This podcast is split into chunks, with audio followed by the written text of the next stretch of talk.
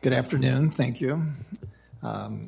Appreciate the opportunity to testify, Chair Hageman, and greetings to the ranking member and other members of the subcommittee here. I also want to extend our gratitude on behalf of the foundation to Representative Ciscomani for supporting H.R. 2882 and to the original co-sponsor, Representative Stansbury.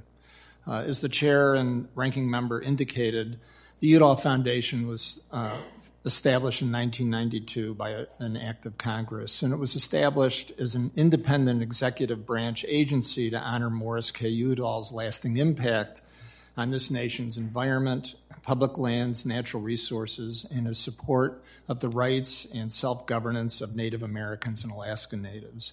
In 2009, Congress amended the legislation to add his brother, Stuart L. Udall, to the name of the agency in honor of his accomplishments in Indian country and on behalf of this nation's environment.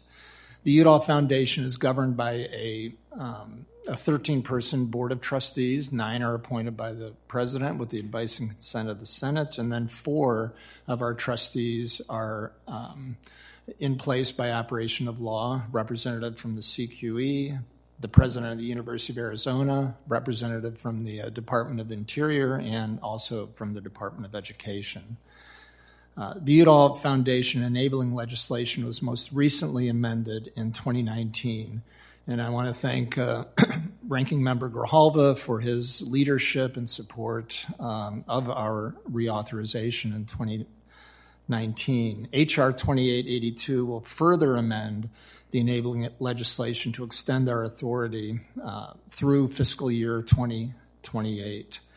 H.R. 2882 makes no other changes to our law, only to extend the authorization through FY28.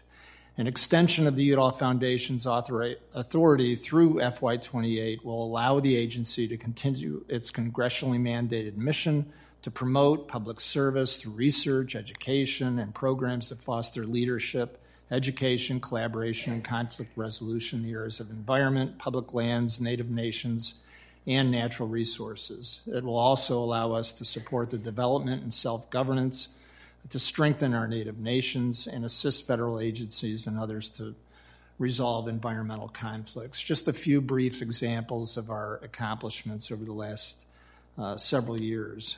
We've engaged in over 800 cases, consultations, and trainings through the John S. McCain III National Center for Environmental Conflict Resolution. We've awarded almost $10 million in scholarships to over 1,800 undergraduate students. We've funded over 300 Native American congressional interns who have served in 70 legislative and executive branch agency offices, and there are a few that are here today. We have funded 36 graduate fellows from 20 colleges and universities, including Representative Stansbury, who was a 2009 Udall Fellow. We've also provided nation-building services to 65% of federally recognized tribes in this country and 35 of the lower 48 states. We've also provided services to over 9% of the tribes in Alaska, and we've supplied over 460,000 pages of Indigenous Governance Database material through the Udall Center's Native Nations Institute program. So with that, I'd like to thank the subcommittee again for inviting us to testify in support of this reauthorization, H.R. 2882, and I'm happy to answer any questions that the subcommittee may have. Thanks again, Madam Chair. Well, and thank you. We look forward to further questioning and answers. The chair now recognizes Ms. Sharon Vogel for 5 minutes.